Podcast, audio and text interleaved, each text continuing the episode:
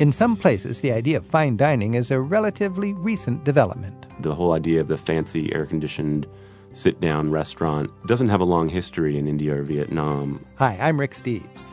While the magazine Peter Jon Lindberg writes for is usually aimed at an upmarket audience, he doesn't think you have to spend a lot of money to enjoy a genuine taste of the local culture in your travels. We'll explore the benefits of going casual coming up in a bit on Travel with Rick Steves. Plus, Don George returns as we explore food adventures all around the world. You're eating love when you eat a, a meal that was really well prepared. And later in the hour, we'll check in with listener travel reports from places where the news has been more serious in recent months, such as Japan, Mexico, and the recently independent nation of East Timor. We're eating with the local crowd and witnessing what people are dealing with in troubled places. Stay with us for the hour ahead. It's Travel with Rick Steves. It's that time of year when Americans think a lot about food. So we're checking in with our travel buddy Don George right now to explore the flavors of the world. Recently, I was in the French Riviera in the town of Nice, and I went to this uh, just this working class, down home local diner. And I was with good friends. We had great friendly service. The wine just fit the food. The conviviality was magical.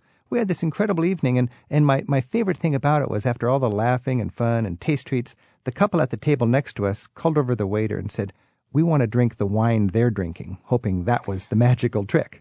But it was more than that. It was the whole context of the meal. And when I walked home that night, it occurred to me that was not a very expensive meal, but it was a highlight of the trip. You just flat out don't need to spend a lot of money to enjoy eating on the road. I'm joined by Don George, and Don is the former global travel editor for Lonely Planet Productions. He's written a lot of books, and his latest book is called A Movable Feast Life Changing Food Adventures from Around the World.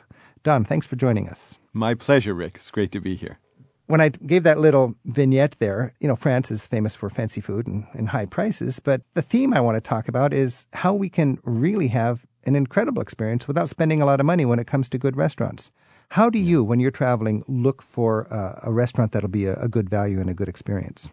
One of the things I have found most successful is asking locals, especially going just into a shop where, you know, a normal shopkeeper who probably doesn't make a whole lot of money and say to them, if you wanted to go out and have a, a special meal, not spending a lot of money, but have really good food in this neighborhood, where do you go? They're going to tell you. And, and since they're local, they live there. They, they've had a lot of years of experience to filter out the good from the bad. I've never gotten a bad steer from doing that. And I always end up having a really good experience. And once in a while, the person will engage in conversation and they'll actually say, you know what? I get off work at six o'clock. You know, why don't you meet me here and we'll go out together?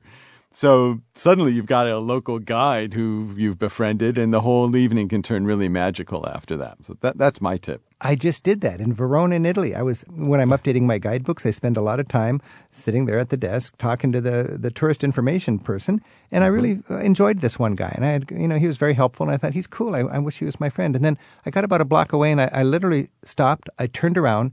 I went back and I said, Would you like to go to dinner with me tonight? He jumped at the opportunity and we had a marvelous evening. And uh, what I learned was these Italians are just really poetic and romantic about their food.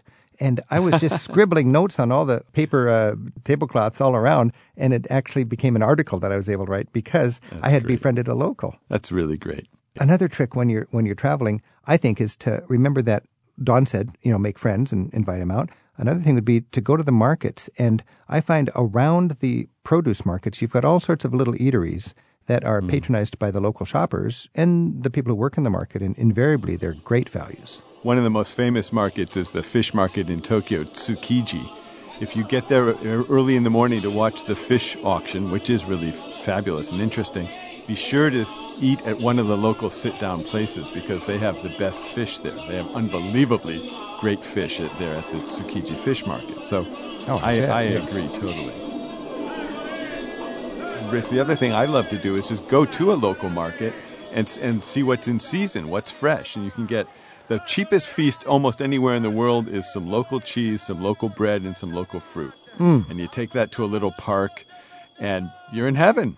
You know, I did exactly that. I remember a vivid evening once. I had my cheese, my bread, my fruit, and I was sitting in front of the floodlit Chartres Cathedral on a bench. Mm. And I was just enjoying my, my baguette with my beautiful cheese and little fruit and, and looking at this glorious floodlit Gothic cathedral. And then to my left, there was a bum on the next bench. And I remember it was like a, almost like a Rockwell painting. He leaned over to me and he had this incredible face and he was kind of backlit by the floodlighting. And he handed over to me his beat up plastic bottle filled with red table wine. he said, he asked me in French, would I like some wine with my meal? and I, I, just thought, this is a beautiful, beautiful experience. I, I, I, don't think I took the wine from him, but I, I, probably offered him. He was probably Aww. just trying to get some of my sandwich. But uh, right. those kind of moments really are, and in so many cases, you know, the less you're spending, the more likely you're to meet the bum that wants to share some of his table wine with you. Exactly. What a great, great experience. I remember my visit to Chartres for that as much as the Gothic Cathedral. Um, right. Let's think more about all over the world when you're trying to get a good value. Um, in India, I find that I become uh, a temporary vegetarian. It just seems like I'm I'm going with the flow, and these vegetarian thalis are just a, a delight. Yes, yes, and I agree. And I think there are so many places where what's sold at the roadside food stands, like Singapore, for example, has an incredible wonderland of great food stands. Well, Singapore has these food circuses, right, where you've got yes. 10 different places and then a bunch of picnic tables in the middle of the concrete exactly. court. And then, you know, if you're in the mood for this, you go there and your friend goes there and you meet at that table. And you're not eating off of fancy china with, with silver cutlery. You're eating off of plastic and paper. And it's delicious. It's a feast. It's really fresh ingredients and beautifully prepared. Um, and you know America has the equivalent of that now with the with the taco truck scene or the the, the movable feasts that go around. Um, Portland has a lot of these. You live in the Bay Area, and uh, I remember driving up what is it, International Boulevard in Oakland. Yes, exactly. Oh, it's right. incredible! I wish I had a bigger stomach. You know, you could stop at each one of those taco trucks, and uh, I don't know what the trick is, but they are very good. They are good, and they're simple. They pretty much focus on a few things, and they do them really well. You write in your book, uh, Movable Feast, about uh, Ecuadorian Thanksgiving. Tell me about that. Well, this was when we were in the Galapagos. It was an amazing adventure on all kinds of levels. It, it happened to be at Thanksgiving time. And the staff just went out of their way to try to, the staff on the ship that we were touring went out of their way to, to come up with all these local vegetables and, and fruit that they put together. They, they did something in the shape of a turkey. They didn't actually have a turkey, but they, they arranged potatoes and carrots and, and they made it look like a turkey. And it was, it, it was definitely in our minds. We appreciated the gesture so much that they went out of their way to sort of honor and recognize that this was an important ceremony for us. And uh, we did have some really nice chicken, as it turned out. It was delicious chicken. Um, and just the, the notion that they would use their local ingredients in a way that made cultural sense to us. That kind of marriage was really mm. wonderful to me. Now, you've just had this experience where you edited together the uh, essays of 38 different travel writers uh, Simon Winchester, Anthony Bourdain, Tim Cahill, Jan Morris, and others.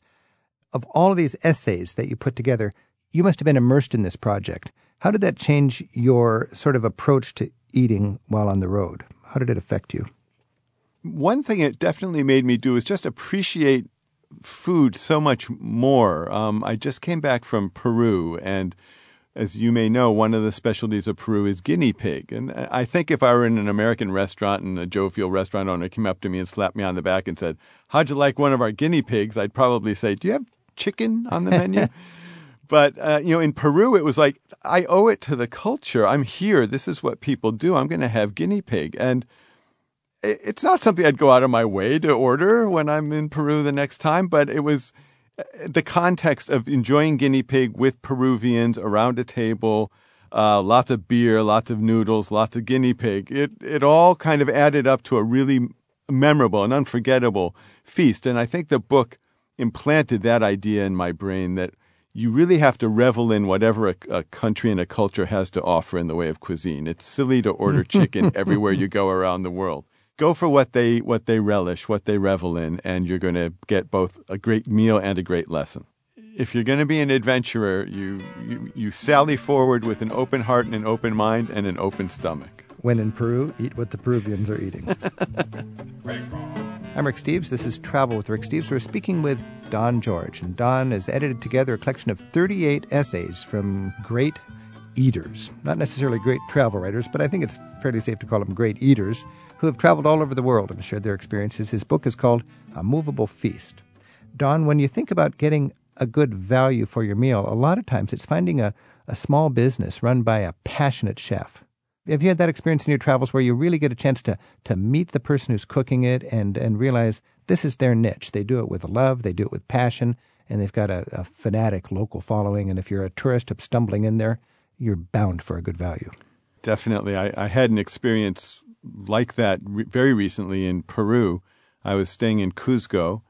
I had a couple of meals actually in the restaurant of the hotel where I was staying. And after each one, they were so good. I just said to the chef, you know, that was really delicious. Thank you very much. And my, my final night in Peru, in Cuzco, I was really tired. And I came back to the hotel and I thought, you know, I'm not going to go out. I think I'll just go to the restaurant here and have a meal. And I sat down and I was so tired. And I finally said, all I really want is soup. I don't want what's on the menu. And I went and I so I stuck my head in the kitchen. And by now I kind of knew the chef. And I said to him, all I really feel like is having a really nice, hearty Peruvian soup, you know, something you would eat at home after a hard day. That's all I want. Is is it possible? Could I possibly ask you to make something like that? It wasn't on the menu. He went to work. He smiled. He said, you know, sit down. I know just what you want. And he cooked up this thing with all kinds of local fresh produce I knew he'd picked up that morning in the market. It was the best soup I've ever had in my life. It's all I wanted. It was perfect. And he was so happy. You know, he'd made it for me. It was one of those experiences I'll never forget just because of the bond between the chef and, and the patron. Oh, and he probably came out and just sat proudly watching you devouring he that did. soup. I mean, he did.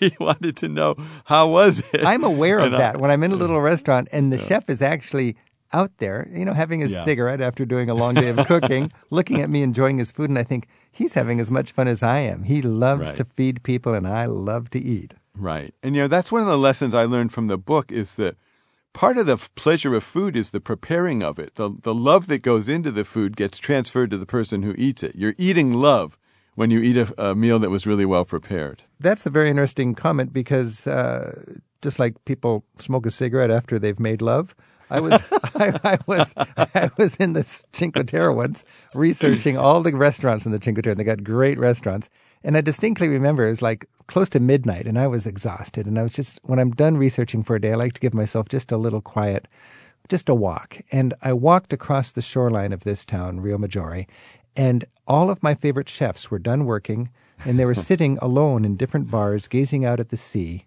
sucking on their hmm. cigarette, reviewing in hmm. their minds a beautiful day of feeding people. And I thought, Right. I've done my work, they've done their work, we'll do it again tomorrow. Life is good.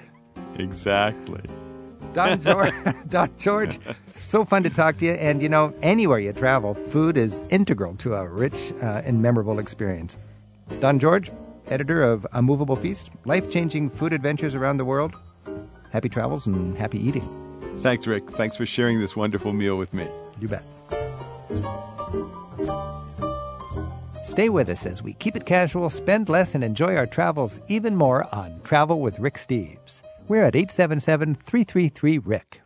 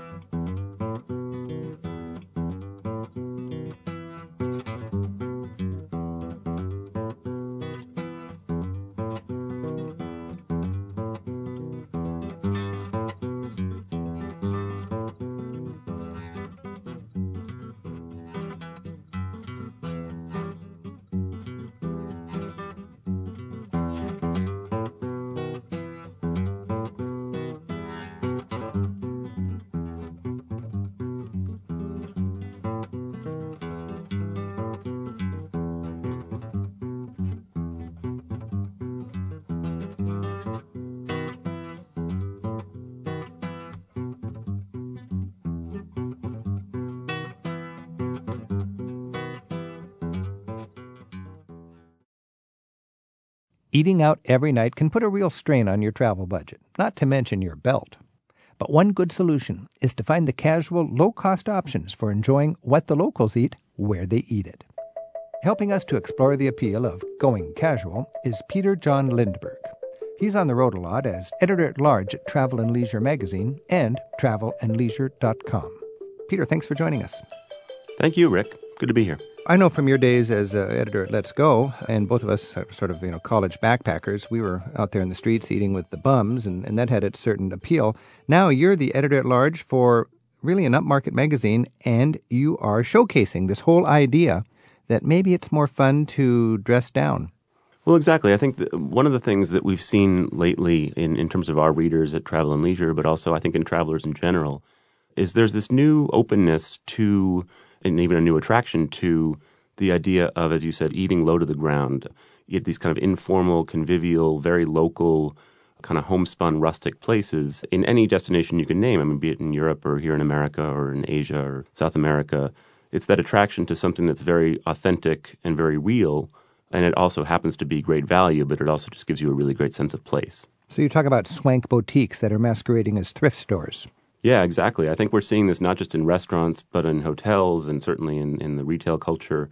Certainly in the States and the big cities now, you're seeing stylish places try and sort of pull off this kind of casual, informal look to them as if they're not, you know, overpriced and exclusive and super stylish. They're kind of a little more democratic looking and uh, maybe they're kind of rusticating themselves and putting on this kind of faux image of uh, homespunness. So that homespunness is just sort of a, a nicer conviviality. Is that sort of the new focus? I think that's what it is. I think there's an attraction among people nowadays. Certainly, the economy has exacerbated that a bit, but it's always been there. This kind of this feeling of of honesty and authenticity that comes with those homespun places. Maybe it's because they literally are homey, so they make us relax more and feel more comfortable. But it's kind of this democratization of shopping and restaurants and hotels and all these places that used to be sort of associated with high style and, and fanciness. I, I know a lot of hotels really seem to be almost trying too hard. I mean, they're so sleek. Are you saying that new hotels now would be designed away from that sleekness? I think a good number of them are. Yeah, I think that you know we as a collective culture, um, again speaking domestically about American styles, we maybe are getting a little tired of that slickness and that sleekness. Mm-hmm. And I think there's a sameness to those kind of things. What we're definitely looking for is more of a sense of place, you know, feeling that we can tell where we are just by looking out the window or even in our own room. Yeah, it's that homey charm again. Mm-hmm. And I think that's really appealing for a number of people. It's ironically or maybe appropriately, it's a, a big trend in cities where people, you know, don't necessarily feel cozy and, and homey and uh, and rustic. Uh, it is interesting when you think about it because it's it's sort of big business co-opting what is the basis of backpacker travel or or people to people travel or staying in B and B's and eating in little mom and pop restaurants. Now they've got big corporate plans to create that charm in a more profitable sort of setting. Right. So the, the sort of the inauthenticity of, of, authenticity, or you know, it's it's enough to make one's head spin. But uh, I think, yeah, I think there's a cynicism to that too. But for the most part, I think a lot of these places really are genuinely, you know, as they present themselves, charming, genuinely charming. Exactly. I'm Rick Steves. This is Travel with Rick Steves. We're talking with Peter Lindberg, who's the editor at large for Travel and Leisure, and he's been writing a little bit lately about the allure of the casual. And Peter, in your article, you talk about this booming bistronomy scene, gastronomic bistros, or what's that all about in Paris now? Uh, yeah, the bistronomy scene is quite the trend now in Paris, which has always been great at that kind of rustic, homey restaurant style that we've been talking about. In this case, the bistronomy restaurants, places like Chateaubriand, which has gotten a lot of acclaim recently, are really embracing that informal, super casual kind of vibe that, that a great bistro has always had, but they're also combining it with real ambition and creativity in the kitchen. So they're, you know, each night they're often changing the menu once a day, and they're bringing out multiple courses that are really inventive and there's a lot of thought going into the food. It's not just sort of dishing out bistro classics. Okay, so it's not downscaling in a lesser quality sense. I mean, we're not talking less sophisticated food. We're just talking really great food, but in a homey atmosphere. Is that the idea? That's exactly it. Yeah, and I think more and more around the world, you're you're seeing that ambition and atmosphere don't have to go hand in hand, and that you know you can actually have a relaxed place, but not relaxing your standards or your your creativity. And sort of the arbiters of quality and success in the restaurant world are embracing that. Didn't they recently name the world's top restaurant a restaurant like this? Yeah, that restaurant Noma in Copenhagen, actually, which has been there for a number of years, was recently named the number one restaurant by a British magazine uh, in the world. And I mean, the cooking is fantastic. Uh, the chef there is really a super creative force, very dedicated to pushing the, the boundaries of what Nordic cuisine can be. And yet, the atmosphere itself is concrete floors and bare walls and minimal decoration, minimal sort of trappings of luxury as we're used to in other restaurants and traditionally. But of course, the service is wonderful. The, the cooking is top notch. You really feel cared for, but you don't necessarily feel like you're being distracted from the food. Like you have to dress up. Dress up, exactly. You can go in there in a t-shirt and jeans, and you'll feel absolutely at home. I'm speaking with Peter Lindberg, and Peter's the editor at large for Travel and Leisure. We're talking about uh, the allure of the casual, how fancy places are being a little more casual and they're finding it's a successful formula. Now, we've talked about Copenhagen and Paris. What's an example in the United States that we might think of in the terms of minimal restaurants? Well, one of the highlights of my year in terms of um, my dining out, and I, I do travel around the country and the world uh, eating in restaurants. This is one of the highlights was my meal last year in Los Angeles at a place called Animal, which was just a real revelation, and it really opened my eyes to this whole idea of casual dining and the kind of redefinition of what fine dining means. Hmm. Because Animal is much like Noma, very spare to the point of almost ascetic in terms of its you know its atmosphere. I mean, there's really no atmosphere to speak of. There's no decor. It's just basically one big box of a room, quite loud, usually playing rock music of some sort. Everyone's very, very informal in terms of the attitude of the servers and you know it's bare top tables, that kind of thing. But the food is on a whole nother level entirely, and it's actually quite affordable for what it is. This is sort of creative cooking that's still rustic and still earthy and almost comfort food in some sense, but it also is done on another level of, of innovation and care taken in these ingredients. And how is the casual atmosphere impacting the presentation of the food? I think it somehow fits with the food because the food is kind of, I mean, I don't want to call it peasant food because that sort of implies, But I mean, you're not going to get that fancy, um, what nouveau cuisine sort of high food where they stack everything up. yeah, exactly, vertical food, right, Right. right. The presentation is, is fine. It's not, um, you know, Not over the top, then. It's not over the top. You know, sometimes you go to those places and you feel like that's distracting you from the fact that the food isn't all that interesting. The thought then is, how does it impact service? Are we just getting rustic service, or, or is it just a matter of uh, less polish and, and more honesty and authenticity in the service? I think that's appealing to a number of people, and it's not just a question of, of youth, although I, th- I think that definitely skews toward a younger crowd. But I think that that informal service actually is starting to appeal to more people because it, it makes you relax. And the problem with formal service is that it actually has the opposite effect. It actually makes you feel stiff because it is stiff, and it's Yeah. you know there's that, that the rigor of tradition and ritual and am I using the right fork? Uh, you know, should I be? Is this is this my waiter or is this one of you know five busboys who are coming out? Who do I ask for to fill my water glass? Then you get uptight, and it kind of translates into the whole eating experience. Right, and isn't the whole point of eating to be you know on one hand nourished and also to be transported and to relax and feel? to have a relaxing experience. I've noticed, and I really appreciate this, in, in a good restaurant, if there's less formality in the manners, there's more focus on the information. The wait staff will take time and explain to me how excited they are about this or that, whatever they're serving. Exactly, and I think you find that at Animal certainly, and you find that at a lot of these these new places where the uh, the cooking is, is again ambitious and and real committed. But yeah, chances are your waiters, you know, he might be wearing a ratty T-shirt or he might be crouching down beside your table and calling you dude, but he's still going to know, you know, where the beets were grown and you know how they made that cocktail or what the cooking technique that went into that particular dish was. Peter, I know you're enthusiastic about traveling through Asia, and I've done enough traveling in Asia to know that, you know, something very appealing about Asia is exactly what we're talking about the casual food scene, you know, uh, even street food. Tell me how, how this sort of casual approach to cuisine works for you in Asia. Well, you know, a lot of my, my traveling recently, the focus has been on food and, and certainly the writing about food because I'm just constantly always hungry on the road. So even when I'm not eating, I'm usually looking for food or looking at it. You know, I'm obsessed with like foreign grocery stores and markets and whatnot because to me, food is basically sightseeing, but you get to eat it. So in Asia, that's particularly the case. And I, I do travel a lot in South and Southeast Asia.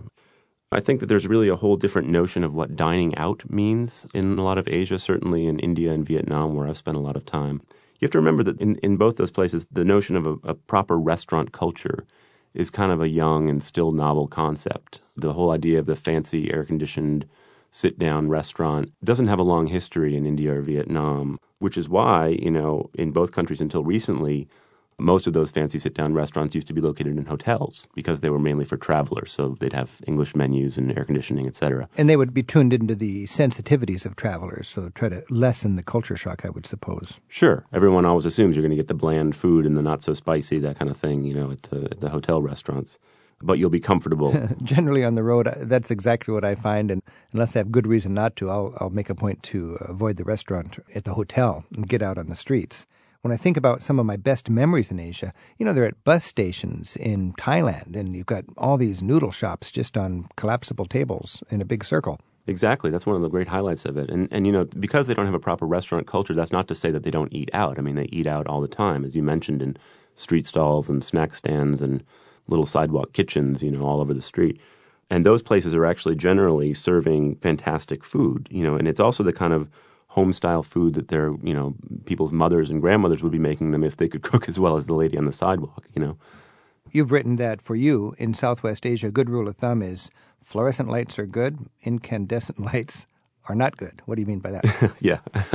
I usually say there's there's an inverse relationship between ambiance and uh, and authenticity you know between the atmosphere of a place and the and the quality of the cooking and that's certainly true. I know in Vietnam, where I've spent a lot of time, I, you know, generally if you pass by a place with a fluorescent light kitchen and maybe like a toilet paper dispenser for a napkin, you know, yeah. you're probably going to get a good meal. maybe it's just you can assume there's limited energy, and what are they going to put their focus on? You know, good food or fancy lighting? Exactly. And a lot of those places that are the sort of fancier places, you know, they're perfectly great for a cocktail or something or a romantic right. kind of aperitif before your dinner. But, yeah. you know, the food isn't all that good. And, and also, by the way, it's not – necessarily any safer or cleaner. In fact, it might actually be less so because it's been sitting around for ages. No one's ordered the lobster thermidor in three weeks. You know, that's a very practical point because a lot of people just assume the restaurant at the hotel will be safer than the place out in the street. But what I've learned in Asia is safety is a matter of turnover. And in a restaurant in a hotel, they'll have all sorts of variety on the menu to cater to the needs of the tourists and rarely serve that stuff. Whereas out on the street, it's a small menu and they're just cranking it out and things are probably less likely to be out in the sun or are covered with bugs and so on that way. And it's ironically healthier to eat in the cheaper places. You're absolutely right. I think that's absolutely true. I, have eaten in, in both India and Vietnam for years on the street and, and have never actually gotten sick from street food. Yeah. Where I have gotten sick is when I've eaten in a hotel that's dead empty and you order a dish that probably has been in the fridge for weeks. So that's a good rule of thumb is if you're concerned about your health in Asia, fast turnover, more healthy. I'm Rick Steves. This is Travel with Rick Steves. We're speaking with Peter Lindberg, and Peter's the editor at large for Travel and Leisure magazine. We're talking about the trend toward casual dining all around the world, specifically Asian street food. And our phone number is 877 333 7425. You can call us anytime or you can email us at radio at ricksteves.com. Angel's on the line in Pasadena, California. Angel, thanks for your call. Hey, no problem. How are you? Good. You know, when I think of food in Southeast Asia, I, I did a seven week backpacking trip and you know, when we travel to Europe, we often have to eat at markets and things like that to kind of skip on money. But street food is so, so prevalent uh, in Southeast Asia that I found it no problem to stay very full at a very, very low price. And I found that you could easily get into the culture so easily by going up to one of the street stands in, you know, Thailand on the streets of Bangkok or in, in Indonesia and kind of go about things that way. So now, why do you like Thailand so much for street food? Uh, because it's readily available everywhere, and you know the the Thai people they they eat all the time, and it's so so inexpensive. So often I was the only Caucasian person at a street stand full of you know local people ordering whatever my my new friend was ordering. Yeah. And it was just a great great way of of making friends. And usually you know a, a plate of pad thai was so inexpensive.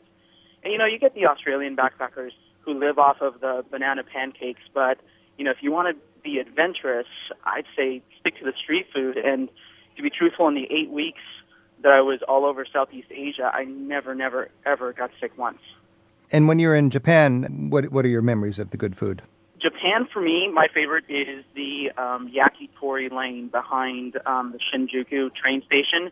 In English, it's translated to Memory Lane, and I think I I found it off of the Lonely Planet uh, guidebook, and it's just one little tiny, slim, narrow yakitori joint next to another. It's a whole alleyway full of them, and the steam is spilling out onto the streets. Ah. And again, you know, mostly full of older, you know, 60 year old Japanese gentlemen. But you know, what a blast to to sit next to one of them and order a beer and kind of do a sampling of the different yakitori plates.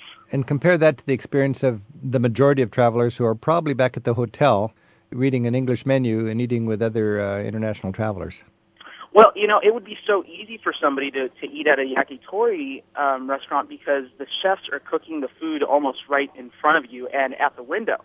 So you can go from one spot to another and see what the chef is growing up, and if that looks good, then by, nice. by all means, on in and, and order up some food. No problem with the language barrier then. well, you know, there's there's there's some pointing and, and nodding and bowing and things like that, and and a but, spirit of adventure, I would imagine. Yes, absolutely, All absolutely. Right. Angel from Pasadena, thanks for the call. Thank you. Peter, what about that Tokyo? What are your memories in Tokyo for eating? Oh gosh, for Tokyo, I think I mean I know the Yakitori Street that he's talking about, and that is absolutely wonderful. But one of my favorite things to do is get up really, really early. I mean, we're talking before dawn, sometimes four thirty, five in the morning, and go down to the Tsukiji Fish Market, which is the the largest fish market in the world, and it's where uh, all, all of Japan basically gets their fish through. It's, it's in, right in the heart of Tokyo.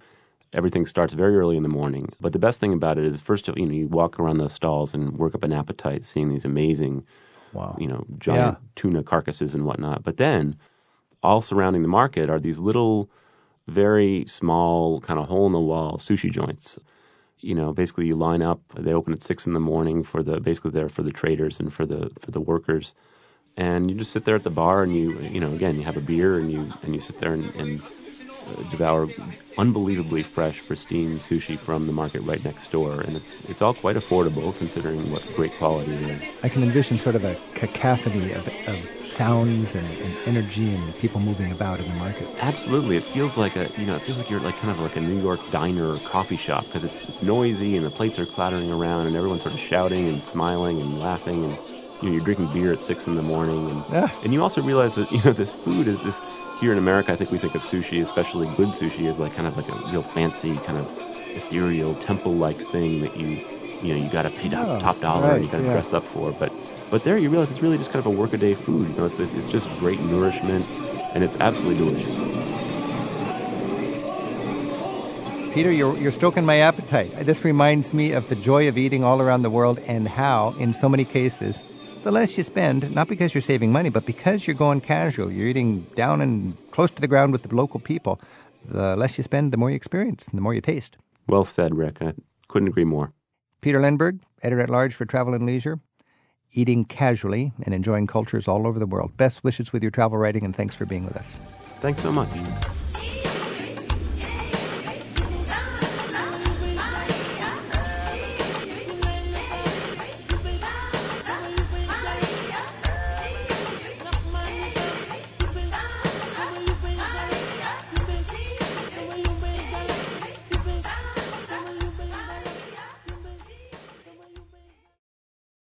In case you hadn't heard, two of the towns on the scenic Cinque Terre coastline of Italy that we love so much are just beginning to recover from deadly flash floods and landslides that followed record rainfall on October 25th. Every business along the main street and harbor in Vernazza was inundated with water, mud, and rocks. And more than six feet of mud and debris devastated Monterosso, as well as several other towns inland nearby. We have photos, news updates, and links to relief agencies where you can help. It's in the travel news section at ricksteves.com. Right now, let's check in with listeners to share what they've learned from travels to places with their own serious challenges. We'll start with Judy in Vancouver, Washington, in a call we recorded just a couple months ago. She had just returned from helping out with the cleanup from the tsunami and earthquake in northeast Japan. Hey, I just got back from Japan a week ago with a group of 80 or so. Flew into Tokyo, Narita, and then we went on up to Sendai, which was, you know, really affected by the tsunami and earthquake. And we went up there to do some volunteer work for a couple days. And it was amazing. I've never seen anything, you know, never been to a disaster like that. You see it on TV and in print, and you go, my God, this is horrible. But you go up there and see it, and it's just unbelievable. And even after several months, it's still just horrendous. Do you mean torn down buildings? Do you mean Oh, torn down buildings, cars still in the river, houses still floating in the river. so almost like Japan has not been able to mobilize and clean this up? Well, it is so overwhelming. For example, this town where we went was Kesennuma, which was one of the really, really terribly affected places. And it is now has an additional problem of not just cleaning up from the tsunami and earthquake, but the whole land under the main street sank. You know, it has dropped in elevation, so now twice a day you have knee high water coming in during the tide. Wow, so, So, this has um, changed the whole yeah. makeup of the coast. The topography, uh huh. And it was down and dirty. Where I was, I mean, we were picking up rotting fish out of this lady's yard, and we were just mucking up this stuff. I mean, it was like you saw lives, kids' books, you know, dishes, broken dishes. Hmm. That part was really heartbreaking. I, I would think it's adding salt to the wound when nobody visits, so there's the tourist industry is completely Exactly. flattened. Yeah. The gentleman that set this tour up is a man by the name of Sho Dozono who owns Azumano Travel down here in Portland. And he has done these flights of friendship, like to New Orleans and then to New York in 9/11, and I believe a group went to Phuket. A guy that's one of the head guys at, at the Japan travel agency said, "Please go back and tell America that you know Japan is open for tourists." He goes, "I think they think that everything is has fallen down and the whole country has been radiated." And in fact, that's not the case. Were you concerned about your safety from No. a civic unrest point of view? No, no, no, no, no, no, no. There's none of that. Never, never in Japan would you find that. Right, and then from a radiation point of view, No. you're sure that that's no problem. No, I, I'm not glowing. No. now, this you mentioned this organization in Portland. We can put this on our website. Uh-huh. But this is an organization that organizes trips of concerned Americans to disaster areas when it's safe to go back. Exactly. Just to kind of get people to go to these places and go, hey, you know, people are still living here. They need to have you come and support them. And in so many cases, when it drops out of the headlines, it drops out of people's awareness. Exactly. After the group left, I continued on down and went and visited my Japanese friends in Yokohama and Kyoto. And I can tell you the Shinkansen, the bullet train, when it says it's going to be there at 11:35, it was there at 11:35. If we're encouraging people to go to Japan, if I want to go to Japan and experience the warmth of the culture and the punctuality of the bullet train and all that, Yeah. in spite of the tsunami, in spite of the devastation, Japan is still Japan as as far as oh, the yeah. experience goes. And they are so, I mean, it got embarrassing how many times they were, you know, like, thank you so very much. Oh, you're so brave for coming. And, you know, and it's just a shame Yeah. that this would be uh, Yeah. misunderstood to the point of driving people away from their dreams of going to Japan. exactly. And Japan needs this more than ever. They don't need charity. Yeah. They need No. people going there and stoking their economy. Exactly. Wow. Because I went and saw, you know, the the big Buddha, the Daibutsu down in Mm-hmm. Kamakura, which is this quaint, charming town south of Yokohama by about 30 minutes on the train. Mm-hmm. Yeah. And I was like, I was shocked. I saw maybe three or four gaijin, foreigners that I could Right. actually identify as foreigners. Societies all over the world are, are reliant, little businesses, on tourism. And Right. when people overreact to a headline, it Yep. devastates these, these Yeah, small it is. businesses. And if you're a person who can see through the hysteria in the headlines, you go and you help more and you receive a warmer welcome. Exactly. And you have a great memory. Now, remember, Yeah. most of the real attractions of Japan, I think, are from Tokyo south. But the devastation is up north.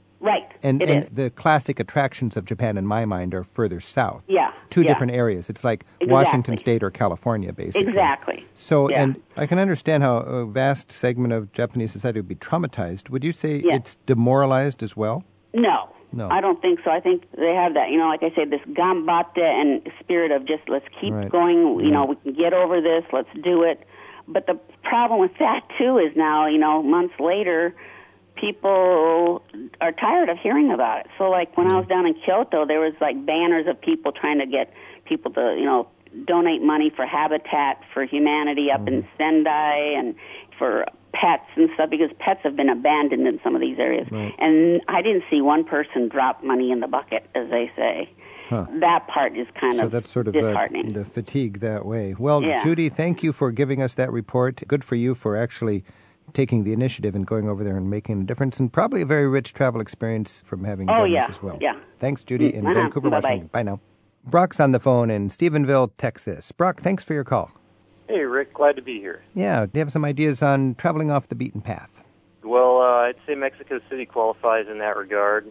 I went there as a student in 1996 and had the opportunity to live there for six months, and then almost 10 years later, I had the chance to move back, and I stayed for almost two years working. And I just want to say that it's a really beautiful place. I just loved it, and I'll always have great memories of, of my time spent there. Now, how can you enjoy a city of 20 million people in the heat? you know how New York City is broken down into boroughs. It's just Right. like that in Mexico City too. So I live in a, a neighborhood called Roma, which was you know very close together. Everyone lives close together, obviously, but you still have space, and there are parks and things you can do outside. Does the city function in a way that's not exasperating for an American who's used to efficiency and reliability? Yes, it does. It, it depends on whether or not you're willing to live in the same place that you work. For example, my job was one neighborhood away. I walked 10 minutes each way to get there. I had a grocery store, you know, three blocks from the home that I lived in. I Are, are you saying it's it's better to live near where you work so you don't have to deal with rush hour and giant commutes and stuff? A- absolutely. The Okay. the subway is functional. They have uh, fairly nice French subway trains. They're electric. They're fairly modern, but I mean, you have to be able to stand a crowd. And I mean, as a guy, I I never experienced this, but many of the women that I knew down there had either experienced firsthand being you know groped on the train or things that were very unpleasant like that. Um, and I was personally, you know, had my pocket picked a couple times riding the subway, but the only time I had to ride a subway was to get to the other side of town. You know, I most of the time I just was on foot for nearly the whole two years I lived there. I didn't drive a car at all. I simply walked everywhere. Okay, now let's just talk about safety for a minute here. We got groping and we got pickpocketing. Okay, you're in a big city out on public transit. I suppose that can happen in any big city. What about the violent drug kind of war crime that we keep reading about? You know, if if you read about Mexico in the headlines these days, what thirty thousand people have been killed in the drug war? Thirty thousand people. Uh, is this spilling into the everyday life of Mexico City residents, or is this mostly in border cities that happen to be the front line in the drug war? Yeah, I would say it is not spilling into the normal everyday life in Mexico City itself. In fact, I felt very safe and secure there. You know, the pickpocketing, the on a day-to-day basis, I went to and from my house at all hours. I never felt threatened a single time. In fact, I just think there are so many people there. Everyone minds their manners, and it's it's very much a comfortable place. You just have to know the Yeah. rules. You know, Yeah. don't walk around with a huge purse. You know, That's common sense woman. for travelers. My girlfriend and I just went down to Mexico City. You know, is it is it comfortable? And uh, this is what I do in my work: is if people are nervous about a place, I like to go there and find out for sure what the deal is. I honestly felt safer on the streets of Mexico City at midnight than I would have in a lot of American big cities. Um, I noticed different subway stations were actually singled out as stations that had extra security so people who were concerned about their security would know, you know, where the particularly safe places were. There was plenty of police presence, and that was just designed to keep the anxiety down. It seemed like, and uh, I noticed they didn't allow alcohol out on the streets, so it was it was quite a controlled situation. Yeah, I would have to agree with you on all fronts there. Later, I had a bicycle when I lived there, and I did a little more exploring and rode through different neighborhoods, and I basically felt safe everywhere I went. The closer you get to downtown, uh, there were some areas that I probably would rather not, you know, be on foot at night. It's the biggest city in the Western Hemisphere. It's got some dangerous neighborhoods. You know what struck me, Brock, is it's just a couple hours by air from major cities in the United States. You can zip down there for a, an easy three day weekend from uh, L.A. or Houston or, or Miami or whatever. It's very exciting to think of this, what most Latin Americans look at as the New York of our hemisphere, as an easy access, uh, quick trip from the United States. Absolutely, and uh, let me tell you, the most breathtaking thing uh, was for me flying into that city for the very first time. I grew up in a town. Actually, I grew up on a farm outside of a town of 15,000, right smack dab in the middle of Texas. And when the plane comes over, you know, Paseo de Cortez, you know, you see the two volcanoes as you fly in. The city is just amazingly, it's just huge. You know, it's just breathtaking. on a crisp day when there's not as much smog as normal, I think, or on a bright evening when you can see the lights just blanketing the horizon, twenty That million too. people goes on and on and on. Oh, absolutely. Would take car trips on the weekends, come back at night sometimes, and just driving over the mountains to get back. Just you know, stunning the the number of people. But you just hop in a car and an hour away you can be uh, in a really beautiful. Uh, there's a national forest there called La Marquesa that has just you know very beautiful, tranquil pine forest with just these amazing evergreen trees that they're bigger than anything I've ever Hmm. seen in New Mexico or Colorado. I guess the growing season is so long. So we would get away to the mountains on the weekends and just you know spend time outside, rent horses, ride around. And in the springtime, when the when the flowers are blooming, Oh, amazing! The the jacaranda trees, these uh, kind of violet colored blooms pop out, and they're all over the place. It's an amazing city. You know, I went to the great uh, archaeological museum there, and I saw dioramas or whatever of commerce on the streets in the pre-Columbian days. And then Right. I realized, you know, commerce is on the streets in the same crazy, chaotic, but uh, steady business metabolism way in our generation. It's just people are wearing modern clothes, but it's the same sort of scene. It's just a, a human jungle there in Mexico City, and it is a fascinating place to check out. Absolutely, you're talking about the Anthropology Museum that has the incredible collection of pre-Hispanic objects It was great. That's worth a whole day on Amazing. itself. And you can get in for, I think, admission is something like five dollars if you have a student ID. I mean, it was sure there are places you can also blow a lot of money if you feel like doing that. Uh, Mm-hmm. After all, it's such a big place, like you say. But it is accessible, and I think you and I could uh, remind people that you may read about headlines and drug violence and all that kind of thing, but that is basically the killing fields of the front on the of the drug war up near the border. Mexico City is. a big city. It comes with normal big city problems and you know risks that you'd find anywhere, especially in the developing world. But uh, a smart traveler can enjoy Mexico City very responsibly, and a lot of Americans I know have fallen in love with the place where they've actually sold everything and moved there. Really? Well, I, I too have American friends who now reside there, and they they plan to stay, and I plan to go back and visit them. All right. So, Well, Brock in Stephenville, Texas, thanks so much for your report on Mexico City. hey, I really enjoyed talking to you, Rick. All right, happy travels. Thank you. Bye. We're checking in with listeners like you who've traveled to places where they've learned a lot from observing the local challenges. Brian's on the phone in Portland, Oregon. Where have you been traveling lately? East Timor, where I was for two weeks. Wow, East Timor. Now that's tell me what that was like. You know, Rick, it was a fantastic country to visit. It's a unique uh, little enclave in the middle of Indonesia. Um, it had been a Portuguese colony for 500 years and achieved its independence only in 1975 to be promptly invaded by Indonesia nine days later and had a third of its population unfortunately killed through a very brutal occupation that lasted 25 years. So this is one of these desperately poor places that is still suffering from its colonial heritage. Yes, and it wasn't just one colony. It was a colony of Portugal. It was a colony of Indonesia. It was briefly occupied by the Japanese, and they really have had a long suffering history. But now the future looks bright. Now, as a traveler, if you visit East Timor, how do you get there? And then when you get there, how can you uh, comfortably experience this place? There are three major airports where you can depart from to arrive in East Timor. Those are Singapore, the Bali Airport, and uh, Darwin, Australia. And then when you get there, do you find the infrastructure for a, a tourist who needs the creature comforts and the security of a nice hotel? Can you find that? Absolutely. In Dili, there's been a proliferation of new hotels since independence in 2002. Many of the hotels are Portuguese managed. Huh. The Portuguese are back in a big way after independence. The East Timorese looked to them during the period of Indonesian occupation for support and received it. And now there is a huge amount of Portuguese influence back again in Dili, the capital city, and the second city, Baucau, as well as development workers throughout the country. And in spite of that, Brian, can a, an adventurer get off the beaten path to the point where he finds an economy that's not tapped into the globalization sort of scene that actually feels like a pre globalized economy? Uh, I think, like in many parts of Indonesia, uh, outside of Bali and the major tourist destinations, East Timor, being now a newly independent country, is a, is a very rural agrarian economy. And uh, you can get up into the countryside and really be very far away from everything, or go to a beach and feel like you're totally isolated. Okay, so if somebody wants to get thoroughly off the beaten path, Brian in Portland, Oregon would vote for East Timor. Is that right? That's right. Uh, it's also one of the world's top dive destinations, being at one of the corners of what they call the Coral Triangle. It's the richest marine ecosystem worldwide, and that is because of the wide variety of different corals that are available there to support many different types of sea life. I forget my geography there, but is it an island that's split? Part of it's East Timor and part of it's. Uh... East Timor is on the east side of the island of Timor.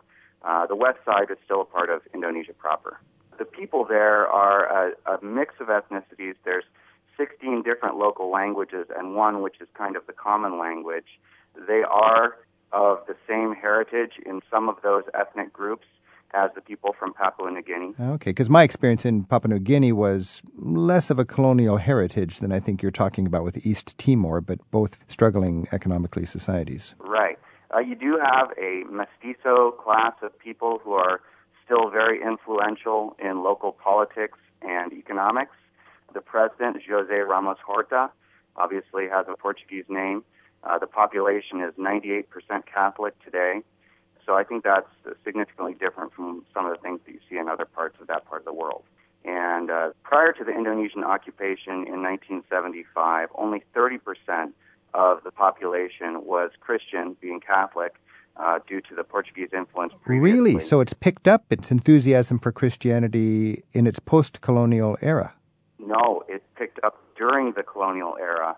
And that's because uh, during the genocide that ensued, along with the Indonesian occupation, when approximately a third of the population was killed, the people really looked to Christianity and to Archbishop Belo for hope as a way to survive the brutality of the Indonesian. And consequently, today, 90 some percent of the island is practicing Catholics.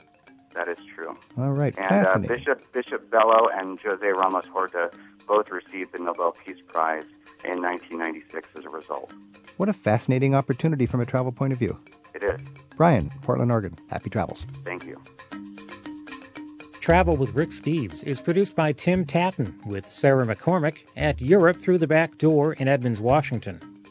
Thanks to our colleagues at the Radio Foundation in New York City and at the University of California, Berkeley Graduate School of Journalism for their production help today.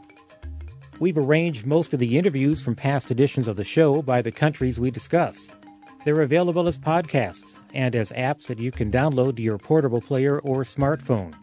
Look for the Rick Steves Audio Europe package. It's on the front page of our website at ricksteves.com. We'll see you again next week for more travel with Rick Steves. Rick Steves has spent a third of his adult life in Europe researching and writing guidebooks. His classic, Europe Through the Back Door, teaches the skills of smart travel, and his country, city, and snapshot guides cover what to see, where to eat, and where to sleep for every corner of Europe.